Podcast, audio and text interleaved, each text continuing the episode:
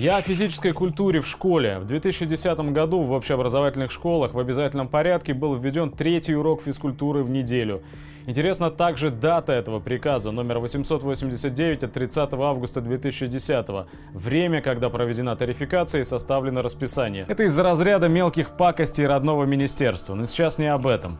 В большинстве школ введение 3-го урока привело к тому, что зачастую в единственном спортзале на уроке находятся по 2-3 класса одновременно. Я уж не говорю о раздевалках и возможности соблюдения элементарных требований безопасности на таких уроках. Многие школы именно по этой причине перешли или остались на двухсменном режиме. Сейчас же административным путем в школах насаждается односменный режим работы. Начались разговоры об отмене шестидневки. Все это хорошо, если не думать об уроках физкультуры. Особо горячие головы из Лиги здоровья предлагают проводить физкультуру чуть ли не ежедневно.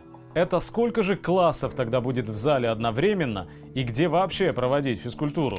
Создается впечатление, что о проблеме переполненности спортзалов никто выше директора школы не знает и не думает.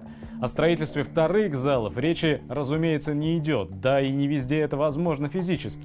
Одна первая смена – это 6 дней на 6 уроков в день, 36 уроков в неделю или 36 часов при шестидневке.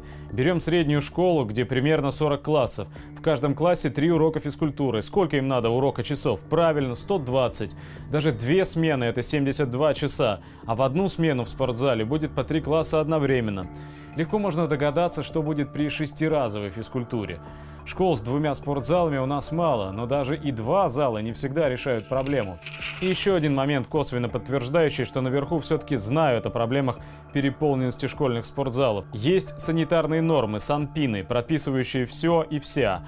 И в последней редакции авторы санпинов предусмотрительно забыли прописать норму площади на одного ученика в спортзале. Площадь раздевалок есть, но с гениальной оговоркой – во вновь строящихся школах.